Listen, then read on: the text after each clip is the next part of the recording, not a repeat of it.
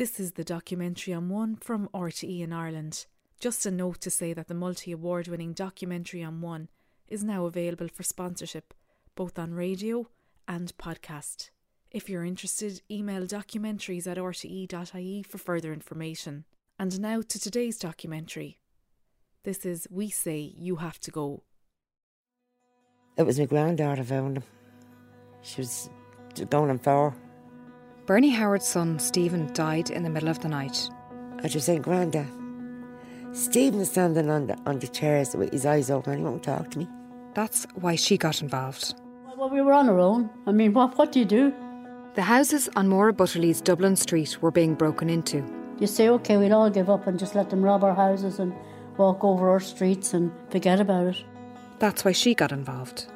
Or do you say, we'd have to do something about this? And a number of us said, we're going to have to do something about this. We can't let this go on. When I spoke to Maura first, she said she wanted to tell the story of a time when people took things into their own hands.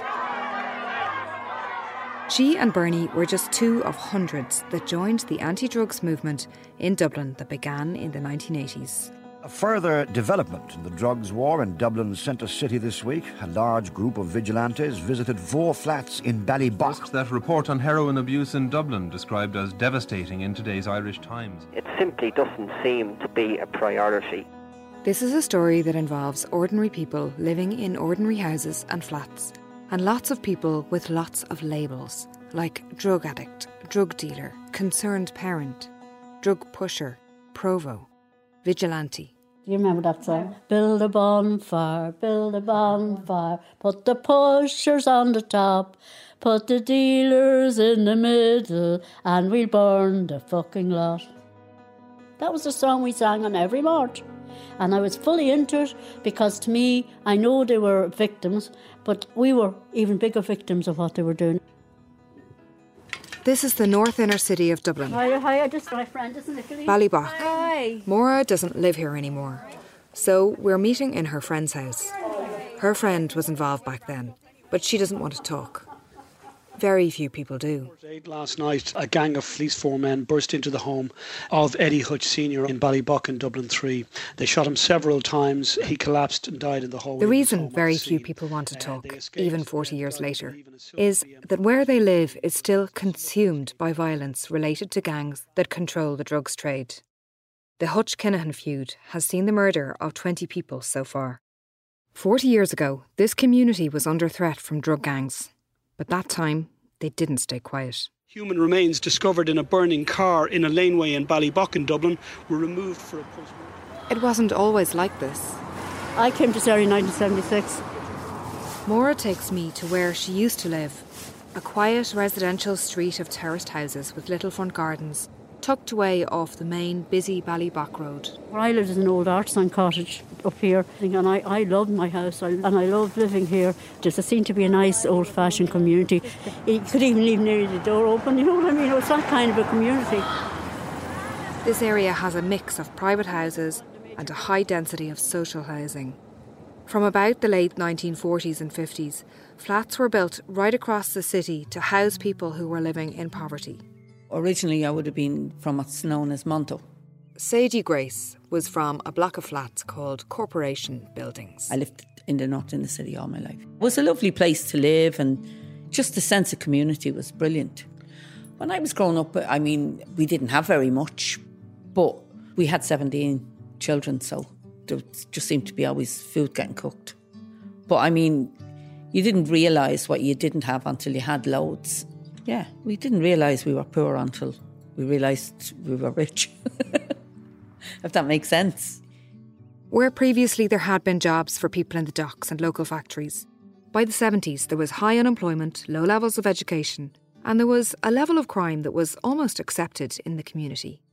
Bernie Howard lived nearby in Sheriff Street and grew up in the flats there. All the women would sit out together in the summer having a chat and watch the children playing.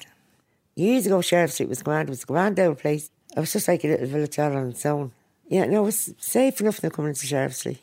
Unless you were a stranger. Not strangers. If you saw people driving in, say lorries with stuff, they'd rifle the lorries. Because there was no jobs. They didn't get jobs. it was an area that was a perfect seeding ground for drugs to take hold. You had a sort of perfect storm of social deprivation. Mick Raftery was from Sheriff Street too, and has been a community activist in the area since the 70s. The docks was gone, all of the traditional industry was gone. The disruptor to the status quo was events that were happening in faraway lands. In 1979, world events would have an indirect but devastating effect on these small but densely populated Dublin communities.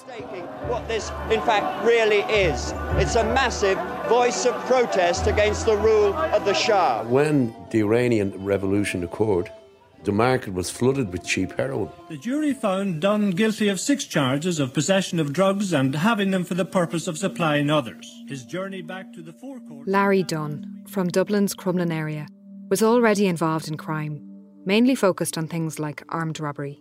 People like the Dunnes picked it up. They were able to use what they called runners within the communities. It was so quick to get young people given pittance to be a runner like Larry Dunne famously says, Larry doesn't carry. And they were able to give heroin samples free. Gardaí raided his corporation house. They found heroin, cocaine, and cannabis resin. Although unemployed, he had moved to a luxury home in the Dublin mountains worth in the region of £100,000. And the Gardaí told the court that he had. This was the birth of the drugs trade, not just in Dublin, but in Ireland.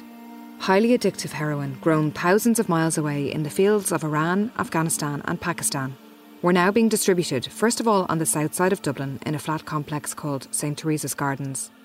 In 1981, it was introduced to the north side, and it started a change that would affect everybody there. I think it takes the whole sense of community away. Because I think what happens is people become to get scared and they get afraid. I lived here for nearly 20 years and I, I wouldn't go into the flats. They were so riddled with drugs. And it was very good people lived here, I want to say that, but there's no chance. I was all, all neglected. There was no facilities. Once the drugs took over, they took over all this area, and the drug dealers ruled the place. Ruled the place with an iron fist. People were afraid to move, afraid to say anything, because they were violent. It was just a wild west almost. One of the first places on the north side to be affected was the Hardwick Street flats, opposite the Temple Street Children's Hospital. In 1982, the local parish priest and a group of women that lived there got together to try to figure out what they were going to do about it. This sort of coarse and dark cloud began to come over communities.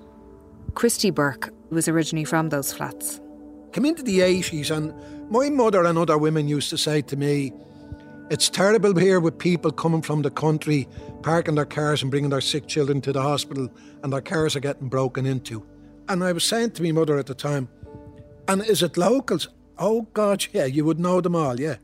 They're threatening women if they park the car, give us a hundred pound or it won't be there when you come back. And we're looking out the window and we're watching all this. And there's nobody doing anything. Early 1980s Ireland was a time of bleak recession. But being a drug addict was an expensive business. Well, now, how much a day does it cost you to feed your habit? Probably a hundred pounds. That's a lot of money. Yeah. Well, where do you get a hundred pounds a day? I couldn't say that. Have you sold drugs to other people? I couldn't say that, you know. We're standing here on what was called Handbag Corner. Maura is standing at the bottom of Clonliffe Avenue in Ballybough, about a five minute walk from Croke Park. What was happening here, Handbag Corner, was the cars were coming down from the port, and of course, they had to stop at this corner, and they were grabbing handbags out or through the windows. And then, when the, the window was open, they were throwing dead rats in. And the women, of course, had run out in a panic and they'd grabbed uh, bags. I s- saw the community guard standing over there, across the road from where we are now, and I said, why are you standing here? I said to him, uh, the handbags are getting robbed over here. And he said, down with me for a minute now. He said, watch this. And sure enough, huge big stones came flying across the road at him. You couldn't see what he was doing because they're hiding behind the walls of the flats and that. And he said, that's the reason I'm not standing this that side, he said. I mean, there was one community guard and there was nothing else here to protect the community. And they were dealing on the corners, they were dealing at the bus stops. It was lawless. It was like lawless cowboy land, you know, it was crazy stuff going on. Those women in Hardwick Street wanted to do something. They wanted to stop people dealing drugs in their area. And with them was parish priest Father Jim Smith, who spoke to RTE's Today Tonight. But nothing happens until the local people get involved. Uh, that's my personal belief. We need a special criminal court to deal with the big pushers. No jury will convict the big pushers. But a priest and a group of mothers weren't really a match for drug dealing criminals who had guns and weren't afraid to use them. Another armed force, designated a terrorist organisation in the UK and an illegal organisation in the Republic of Ireland, did have guns, and Christy Burke was part of it. Went into Derry in 69. Used to do the barricades there. Got caught then in an IRA training camp. Was in Mountjoy. And we were all shifted then to Portlaoise. Came out and continued to be involved in the IRA and was an active volunteer. That's why in 1982, Christy got a knock on the door. The local parish priest, Father Jim Smithy, lived in the flats. He said to me, Christy, we have a serious problem in the flats. We need help. And he said, It's about drug dealers. And I remember saying to him, Sure, maybe you should go to the police. No, he said, Christy, um, a group of women met in the flats this morning who would be good friends of your family and your mother. And they said, Go see Christy Burke. Well, I said, I, would have to speak to others, superiors up the chain of command. But I said, I will let you know. So I went to, to the command structure of the IRA and said, Look, there's a heroin problem in the flats, and uh, the local residents want me to become part of the residents group. And I remember the person I spoke to said, Oh, look, Christy, leave. That's politics. You know, and we're not engaged in it. Nothing to do with us. But I said, I'm not prepared to stand idly by and watch people in where I'm born and where, where my mother lives being threatened. Oh, they said, okay, well, look, go on and check it out. So I went along that night to Father Smith and I said, yeah, I'll come on board. He said, well, uh, there's a group of women. We're going to meet them now in, the, in a bed sit in Hardwick Street. And when I went in, the first thing I said, I said, well, what do you call yourselves? And they were all looking, the Hardwick Street Red. No. So I said, um, well, why don't you call yourself the concerned parents? Because that's what you all are. And Father Smith said, that's a good name. And so Concerned Parents Against Drugs was born. Together with the founding women and Father Smith, local fathers and community activists also joined. Ned Hanny was part of it and talked to RTE's Today Tonight when they visited. You can't get rid of something overnight, but we have every intentions to go all the way we can to put a stop to this drug pushing in the flats. Do you know who the people are who are pushing the drugs? Well, we know who they are, but uh, not committed to say that, you know. So uh, I think we've got to leave that as it is. The newly formed Concerned Parents Against Drugs decided to take immediate action. That night, a letter went out to four or five drug dealers living in the area that a public meeting has been held in the Girls Club. That was a club in Hardwick Street. And you're more than welcome to come along. It's in connection with heroin that's being distributed. And uh, if you come along, we'd like you to cease selling and be part of the community. Or if you don't come along, we take it you want to continue selling and you won't be part of the community. So I think there was one came along. He said he wouldn't deal and he'd like to da da da da da, and that was accepted. So the ones that didn't come along was suggested we should maybe go visit them now. No time like the present. Uh, now I knew this was kicking. Now remember I said I'm a member of the Republican movement. It's in your interest to do this in a dignified, peaceful way. And if it goes any other way, you will be accused of being vigilantes or IRA supporters. So the first one we knocked on the flat was belonged to two sisters. We said, You're more than welcome to stay in the community if you cease selling gear, heroin. If you do continue, well, you're going to be asked to leave. If you don't leave, regrettably, we're going to take out your furniture and tell you you're not welcome. They said no, they weren't going. And with that, a group of the women and men walked into the flat and started taking their furniture out. And they came out and the door was pulled, they left. Three of the other flats that we knocked at, the dealers were gone. So it seemed to work that the word was out, that it wouldn't be tolerated. Here was a good start. This was the beginning of a movement that would last for another 15 years. Heroin was on the rampage through the city. Now to the soaring problem of heroin abuse in Dublin. In a north inner city district, more than one youth in every 10 is addicted to heroin.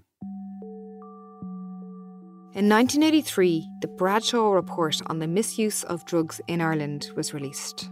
We had the Bradshaw Report, and that said, you know, that the government needed to look at areas like the North Inner City This part of Dublin, apparently, is worse in some ways than Harlem in New York. And that if something wasn't done, that this was going to get worse.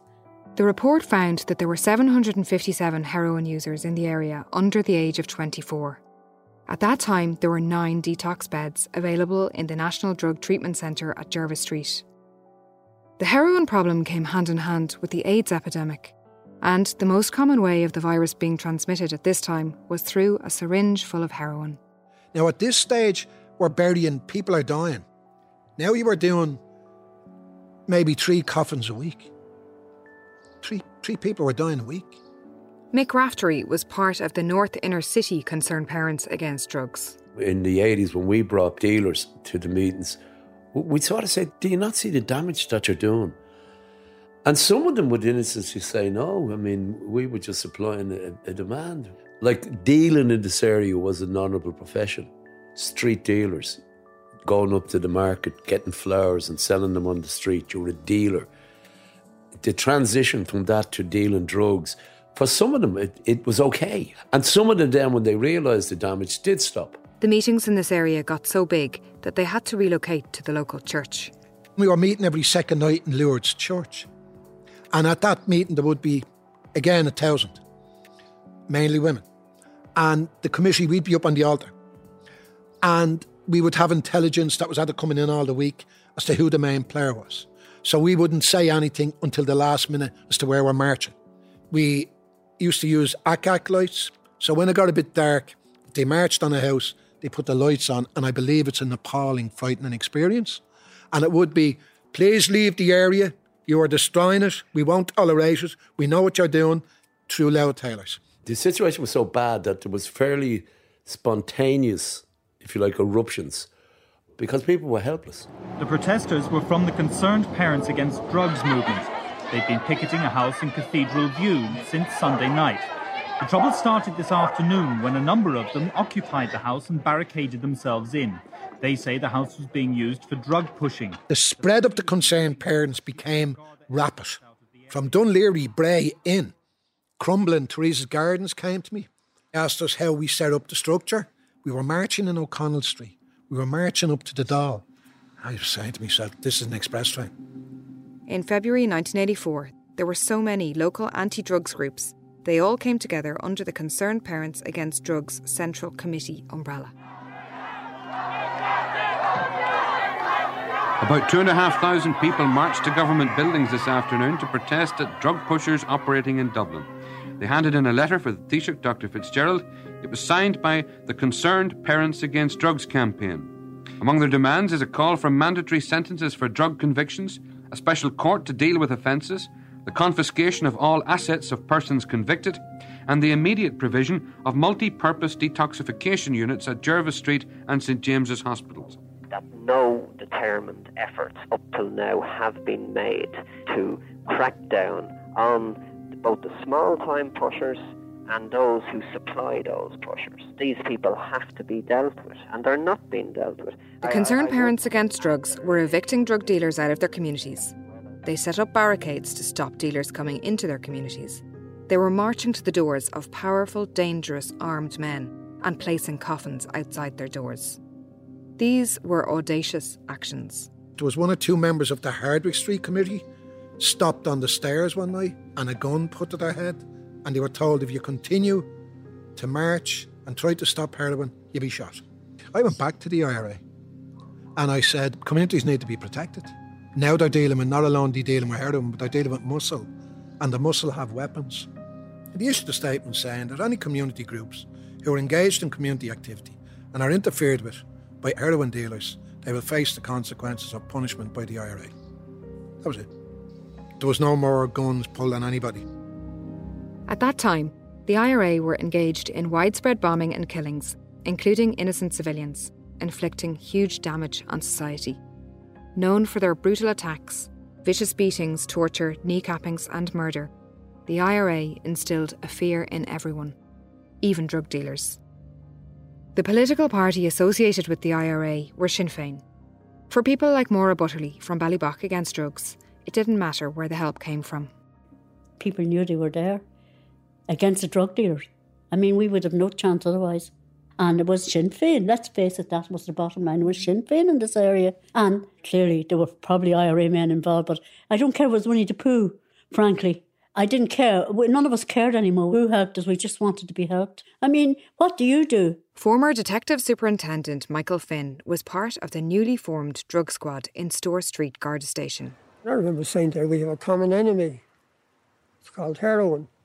Whether you're a Sinn or a Republican, whatever you are, that's the way I saw it.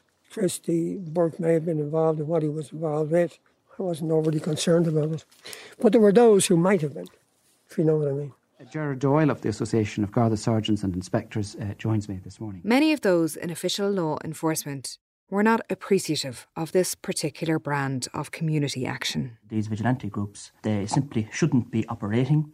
The danger here is that people wish to take the law into their own hands, commit crimes by so doing, and unless that's stopped, then there is the risk that this could be used by unscrupulous persons, you know, for, for other reasons. And the, the whole fabric of democratic control in this country then is brought into question. And that's what we're very concerned about. And because there was an overlap between some of the concerned parents and members of Sinn Féin, the cops were more concerned with getting at the political activists than they were again at getting at, at the dealers, you know. Then at about four o'clock this afternoon, the Gardaí moved in to arrest the protesters inside.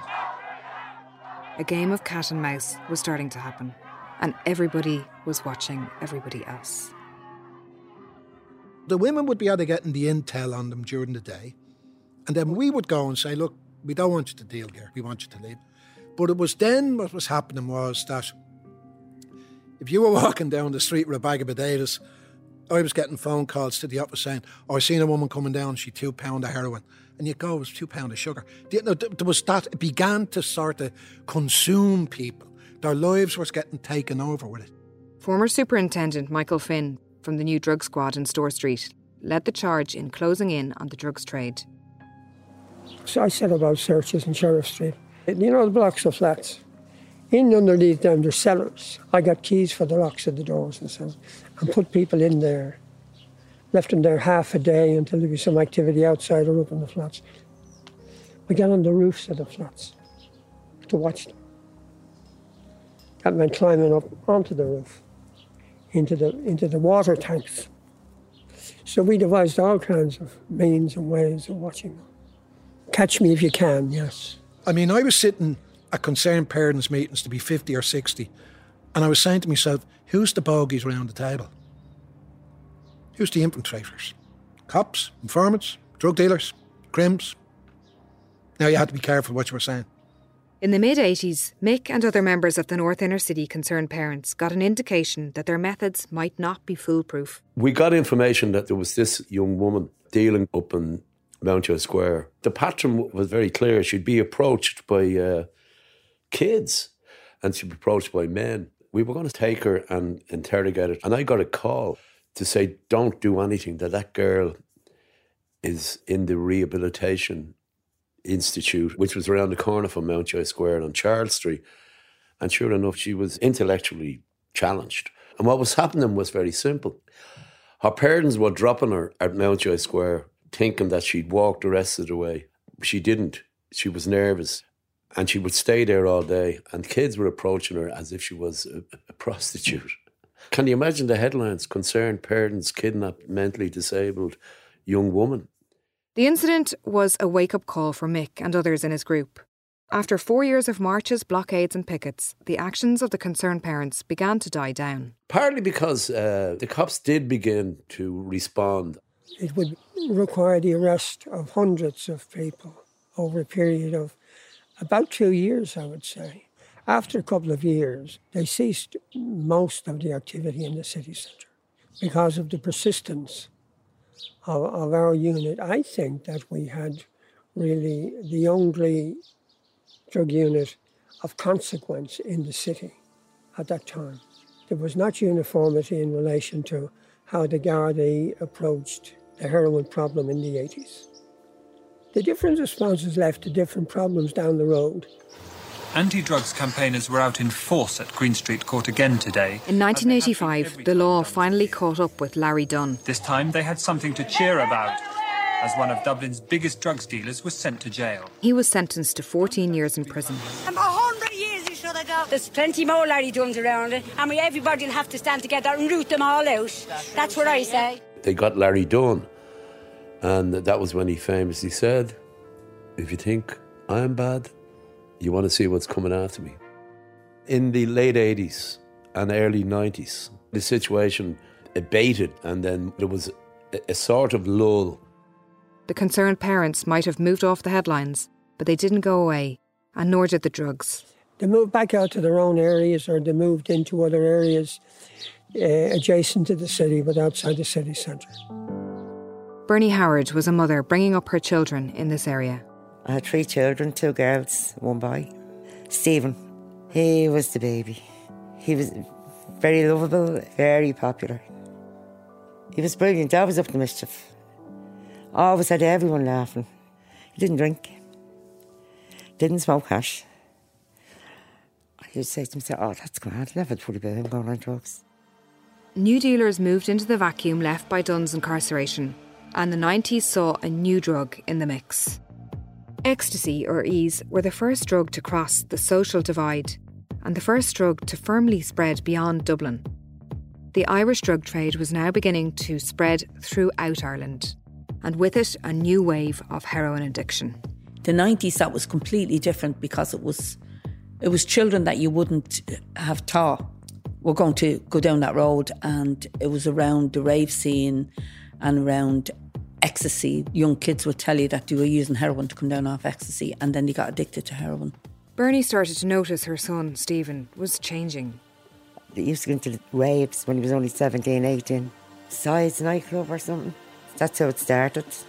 He'd be bringing a set of clothes out. And I said, you dance that much in the, in the dance halls now that your clothes are soaking wet. And then he'd be bringing whistles out with him. And I said, what's he up to? He was taking a lot of his. He was. Because he used to up all night. One day, Bernie went over to the flat that Stephen and his sister were living in. He was sitting on the armchair wrapped up in a, a big duvet and he looked at me and said, I'm on heroin. And then I saw my daughter looking at him because she was trying to get him off. She was at the buying messages on on the street. She didn't want me to know. He said, I'm serious. I wanted to kill everyone that was selling drugs. But Sadie Grace also found out that her son was taking heroin. And then when drugs come into my family, people look down on you. My children would have been admired for how they were raised, and then all of a sudden they become this thing that society say is scum, and they're no longer what they used to be. The stigma was huge, and the shame of, of you know having that in your family. I would have been ashamed to even tell anyone that he was on drugs. My husband's family didn't know he was on drugs. Maura didn't have children of her own, but she was a social worker and she was seeing firsthand the impact of the arrival of drugs in the city. I was one of the first social workers on the night service here in Dublin, so I saw a lot of stuff going on. I saw a lot of the kids, and some of the kids from here, they were being, being exploited sexually for drug money. The level of child prostitution was horrendous. Kids being pimped and having to pay money for drugs, and it was just appalling stuff. There's a small roundabout on the junction between Sean McDermott Street and Buckingham Street. You could buy any drugs that you wanted there. Anything. St Joseph's Mansions was a flat complex beside this little island in the middle of the road. Joseph Mansions, that was notorious. Like, people were openly dealing drugs on the streets. That was very intimidating for the community. By the mid 90s, residents were beginning to despair, and one of them spoke to a visiting English film company. There's no hope in this flat whatsoever. There's about 30, 38 tenants in this flat. And I'd say out, out 38, you'd have 28 drug, drug dealers in the flats. Every second person in these flats are dealing in drugs. Joseph's Mansions was the main complex. Drug dealers always lit, lit fires in order that if there's a raid, they burn the heroin. So you had in the depths of summer the smoke coming out of the chimneys. The chimney pots was blowing smoke from early morning. So you now had the mules on the bikes. And they would come up and down the street and offer you a menu. Whatever you wanted, they had a radio control that went up to the flat, down it came, given to the mule at the gate. He gives it to the mule on the bike and he delivers to you over on the island. That's how sophisticated it was. If the cops were coming in, the dealers had the spoilers, so cops are on the way. So by the time they got up to the flat, the heroin was burnt. So that meant no court case, no evidence, no nothing. Myself and others went back to the police and said, listen, here's the hotspot. You need undercover Gardaí to monitor. So Gardaí was put on, a recruit in uniform. So they were walking rings around them. The poor guy, I used to be used to go over to him and say, listen, go on back to the station. Really wasting your own time. They're laughing at you. They're selling gear under your nose. That's what we used to say. In 1996, drugs and crime had got so bad in Ballybough, where Maura lived, that herself and her residents committee decided to go to the Gardaí. Because of all the complaints coming to us about the drug dealing and houses being broken into was left, right, and centre, and we decided we'd have a meeting with the Garda in Fitzgibbon Street. And we met. We said they had everything under control. As far as he was concerned, there was no problem. It was nonsense what we were saying. He made us feel as if we were two inches high. That's all I can describe it as. And we walked home very deflated about the whole thing. And I remember this conversation come up. We were in Clontarf. We get a totally different response. We just felt that we were we were going to get no help from the guards. We just felt, as far as they were concerned, Ballybough was a non-entity full of people who didn't matter. Meanwhile, Bernie Howard had her own family problems to try to deal with, and her 19 year old son, Stephen, really wanted to stop taking heroin. There was no treatment centres for anyone under 18. None. Eventually, she managed to get him on a detox program. Gone over a day getting this methadone. And that was it. No follow on therapy, nothing. But then he had a slip and he just got really involved in it then. You know, he started injecting and all then. From then on, it got really hard. You're wondering where he is, what he's doing, is he safe, is he. Oh, it's horrendous. And the family. We were always close, and Stephen was close. But it can actually break families. I've seen it destroying families. And then you're watching everything all the time, you're putting your money up, you're hiding stuff, you're everything goes. It's a horrible, horrible thing to have to do as a family. And it's really difficult for families. Sadie Grace. But it keeps you very busy and where will you get treatment? Where will you go? They told me that. My son had to prove that he was using drugs. And I said, but look at him. He's telling me what he's using. And they said, no, well, he needs an assessment and he will have to prove that he's using heroin. So I said, and what, how long would that take? And they said, it could take anything up to a month, two months. And I said, but what do we do in the meantime? And we had to buy him drugs for two months. And his father used to have to bring him, I never forget, to Fatima Mansions to score drugs every night. It was horrific for us. And we had to allow him to take drugs while he was waiting to get into treatment. We could have bought street methadone, which I often did. I remember giving a hundred pound one time for a bottle of water because I didn't know what methadone looked like. And I minded and cradled this bottle of water for a whole day and I brought it home. That's what it was. It was water I'd given a hundred pound for. So we didn't know as families. We wanted to do everything that we could for our children, but we didn't know what we were doing. I suppose he went down then for about two years. I think he knew he was going really, really bad, and he was looking at other addicts who were years addicts. He didn't want that life. He didn't want to hurt us. And it was the 11th of July, July 95. He said, I need help. He said, I feel like killing myself. I need help. I'm suicidal. I'm going to kill myself. So we rang St. Vincent's Psychiatric Unit in Fairview there. And they overheard him saying he was coming off methadone. And they wouldn't take him in. Because at that time, they didn't admit anyone that was on heroin and methadone. The human price of the drugs trade was incalculable. This is a community who felt abandoned by the government, by the Gardaí, by official Ireland. The consequences were absolutely devastating. Consequences that the community felt no one outside of them was either talking about, caring about, or doing anything about. You just have MTV on because that's what they do. They stay up all night, sleep all day. So I, I actually thought I heard a movement about quarter past three. And I said, oh, that's probably him with that telly again. I'm not going down. Just the next thing I heard was Noel ran up the stairs to me. He said, oh, the poor fucker's dead. I said, who's dead? And when he said, Stephen. Stephen's had to hang himself. Oh, my God. Oh, I was screaming. He was after putting Stephen down. He didn't want us to see him. I mean, we come down, he was just dragging him into the sitting room. It was horrendous. Yeah. I remember it so clear. I go through every bit of it. And I know it's 24 years, 25 years early, but it doesn't matter. It doesn't matter, you just go through the same pain. And I'm not saying I'm like that every single day, I'm not, but when it hits you, it hits you hard.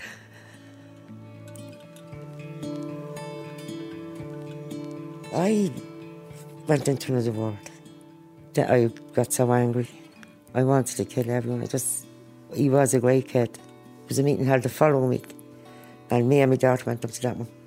The meeting Bernie is talking about was a meeting that activist Mick Rafferty had organised on the theme of decriminalising cannabis. We decided to organise a meeting in the North Star Hotel, and I was asked to prepare a paper on the issue of the link between soft and hard drugs.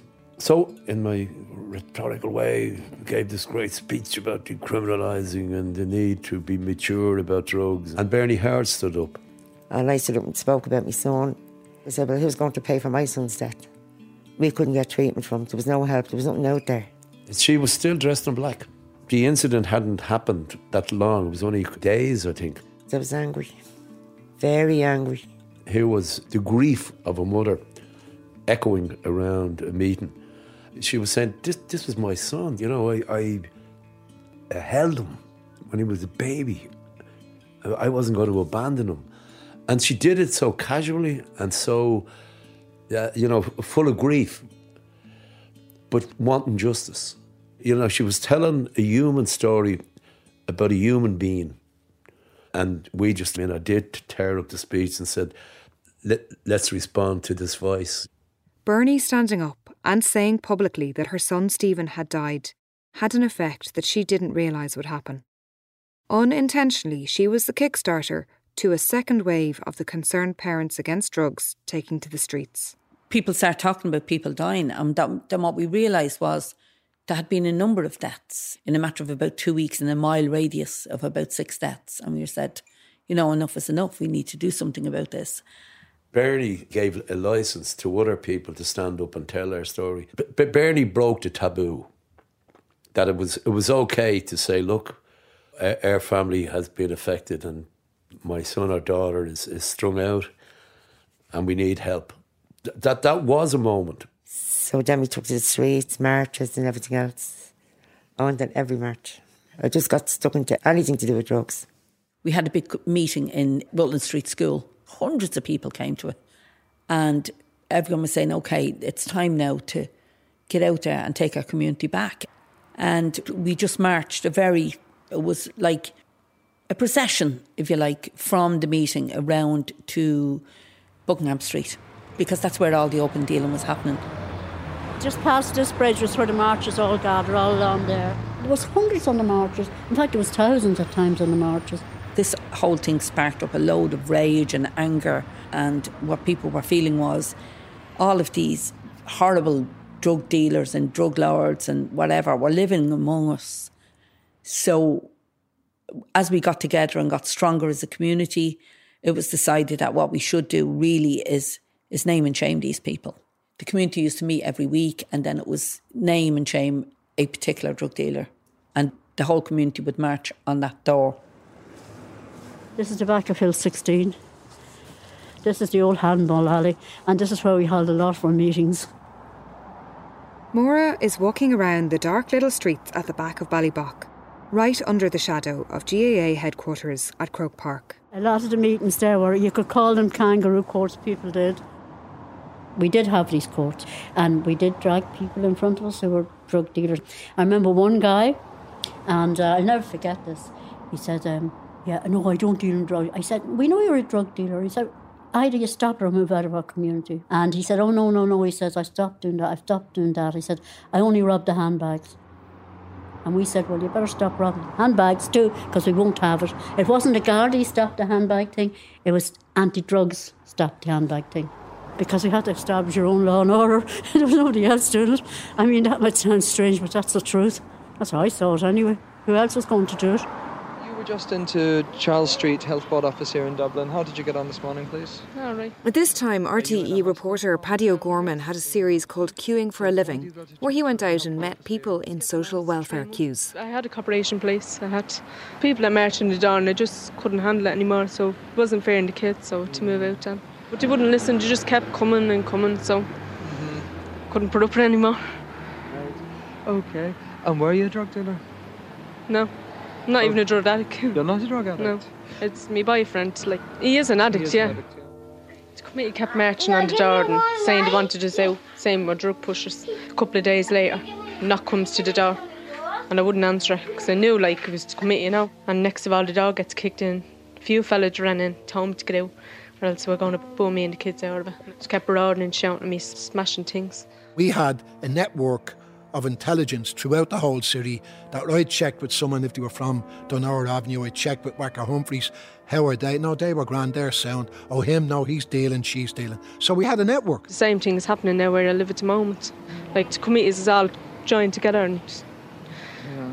there was things around the wall yesterday morning when I got up out of bed and drug pushers out. We set out at night and all and stopped people coming into the area to buy drugs there was crowds. There was absolutely crowds that was willing to do it. They still got their drugs somewhere though. We were getting called vigilantes. No, no, we weren't.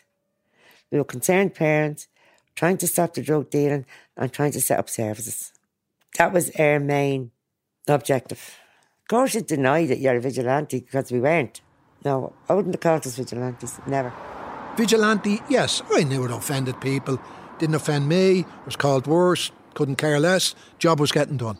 And when you carried over 240, 250 coffins, I think the word vigilante is far from the pecking order to offend you. We see it as protecting our community from serious crime. We went for help to the official sources. They did not deserted us. We tried to establish something to say we're not accepting this behaviour, you're not going to destroy our community. And we weren't supposed to be the people that went out and arrested people or to stop drug dealing. That wasn't supposed to be our job.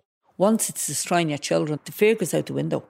I feared nobody because my children were, were being harmed. You didn't know what else to do because the authorities weren't doing anything.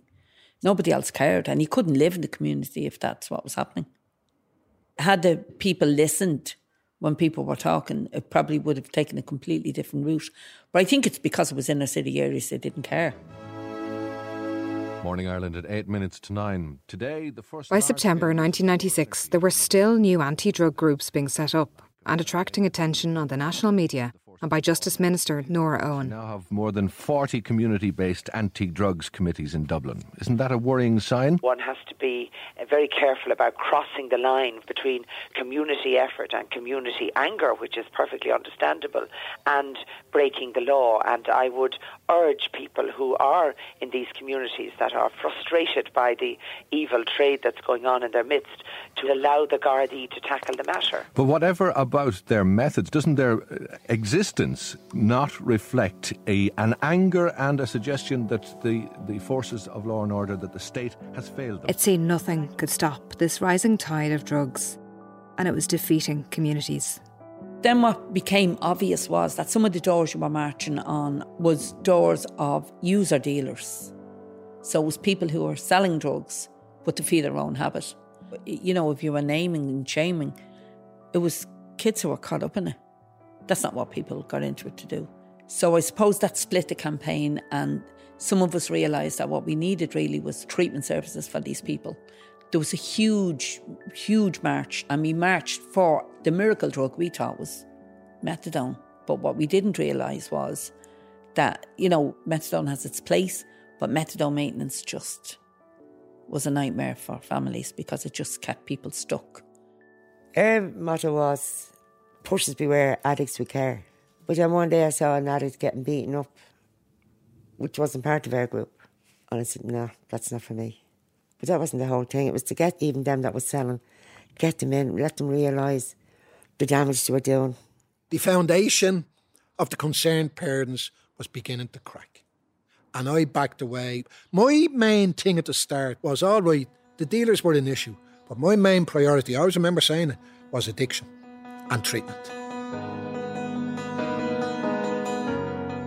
Sadie and others set about proving the problem was as bad as they knew it was. We got 13 death certificates from families that we knew had died from drug related deaths. I think three of them were recorded as drug related deaths, where it was a very definite drug overdose. But some of them could have been death by hanging, death due to misadventure, renal failure. So we said, you know, we needed to look at how drug related deaths were recorded.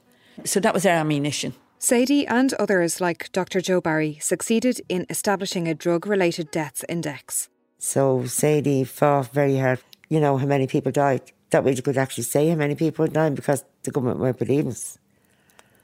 I mean, we sat in the government buildings and met, met all the ministers and all. They didn't understand. They didn't.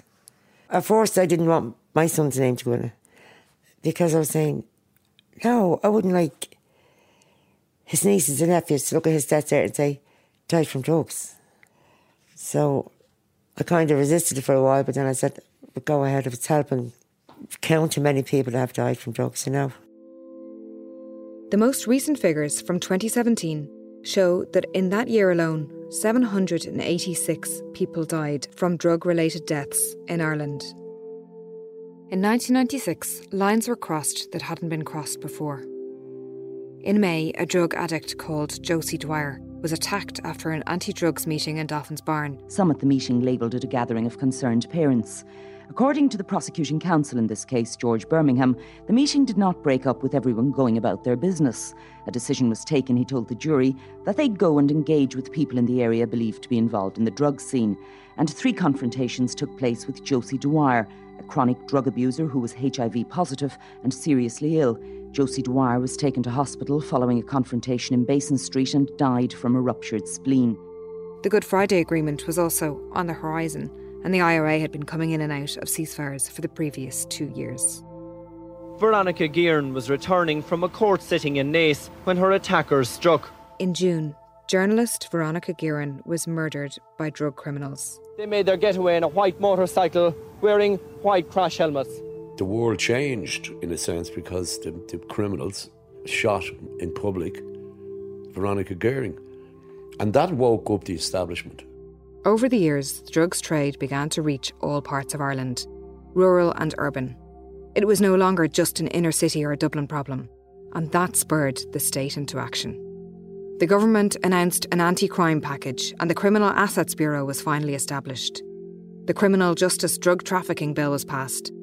Local drugs task forces were established to try to bring state and community forces together and establish local treatment and rehabilitation centres for addicts. Some of the concerned parents, or what was left of the concerned parents, began to step down and to embrace the invitation to get involved in state structures, particularly local drug task forces. Uh, the first one was in this area. But by this time, drugs and the drug economy had had 15 years to firmly root itself into the fabric of society. Today, the Garda National Drugs and Organised Crime Bureau is a specialist national unit within the Garda Síochána responsible for proactively targeting and investigating drug trafficking and serious organised crime both within Ireland and outside of this jurisdiction. These little drug dealers of the 70s and the 80s and the 90s that you're talking about are now very powerful businessmen who don't care, who have no morals. The biggest issue that we deal with at the moment, and the scariest issue that we deal with at the moment, is drug related intimidation, where families are absolutely petrified and are being harassed. You know, their children are being shot, their children are being murdered, their houses are being petrol bombed. I mean, they're living in fear all their life, you know, because of of debt that the children have accrued. I really don't know where that's all going to end because there is no magic solution to this. You know, you're dealing with very, very powerful people. I think what happens then is that people just start to mind their own business because it's so scary and it's so dangerous. So I think communities changed through fear. You know, I know guys that sold their homes for 400,000. They moved out, had to sell them and hand it over to drug dealers because of debts that their sons and daughters ran up. Maura left the area almost 15 years ago. 2006, 30 years to the day I went in. It was sad, but uh, my life had changed. Ballybough had changed as well, and I just decided it was time to make a major change in my life. There, there wasn't one family that wasn't touched by the heroin problem. After the, the excitement of the 80s, the marches, the naming, the pushes out, the balance swung, I think, from that male sort of let's get the dealers to let's treat them. And then there was the feminine thing of saying, but this is about our loss. Some of the women said, why can't we commemorate our, you know, people who had died? Sadie set up the family support network that is still supporting thousands of people all over the country. Her own son came out the other side of his addiction. But I would especially like to extend the warmest of welcomes to all of the family members who are living with the effects of substance misuse on a daily basis. Every year they hold a memorial service in the church in Sean McDermott Street, where the anti drugs meetings used to be held, to commemorate the thousands of people who families have lost in Ireland through substance misuse. And especially those who have come here tonight to remember somebody special. We stand in solidarity with you. On that island in the middle of Buckingham Street, in 1996, a Christmas tree went up there, and the names of all the people who had died were written on stars and placed on the tree. When the Christmas tree went up, it was just, I just think it was the most amazing thing that ever happened to the community because people started to communicate about the, losing their children and started to grieve. And the Christmas tree was something that they could congregate around, if you like. There is now a permanent memorial to the hundreds of people, the sons and daughters, sisters, brothers, the mothers and the fathers, who have died from drug related deaths in the area. Bernie Howard spent many years working with a local youth group trying to help young people affected by addiction. About three years after Stephen died, I came home from town and I had a few presents and things for the children. Christmas. And my daughter was sitting there and she said, Welcome home, eh? I said, I was only in town. She said, No, welcome home to the real world, ma. I was time I chopped. It's 25 years since Bernie's son, Stephen, died. This is a picture of Stephen. I keep it in my kitchen. I light my candle every morning. It was so funny.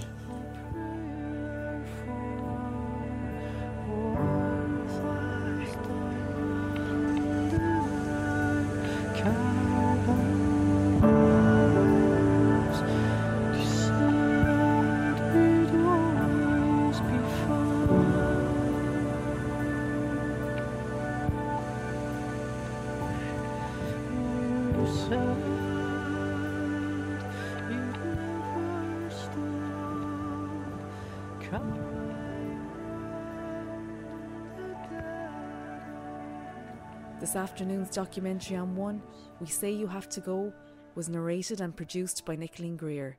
If you've been affected by issues surrounding substance misuse and would like support, please contact the Family Support Network on 01 898 0148 or see fsn.ie.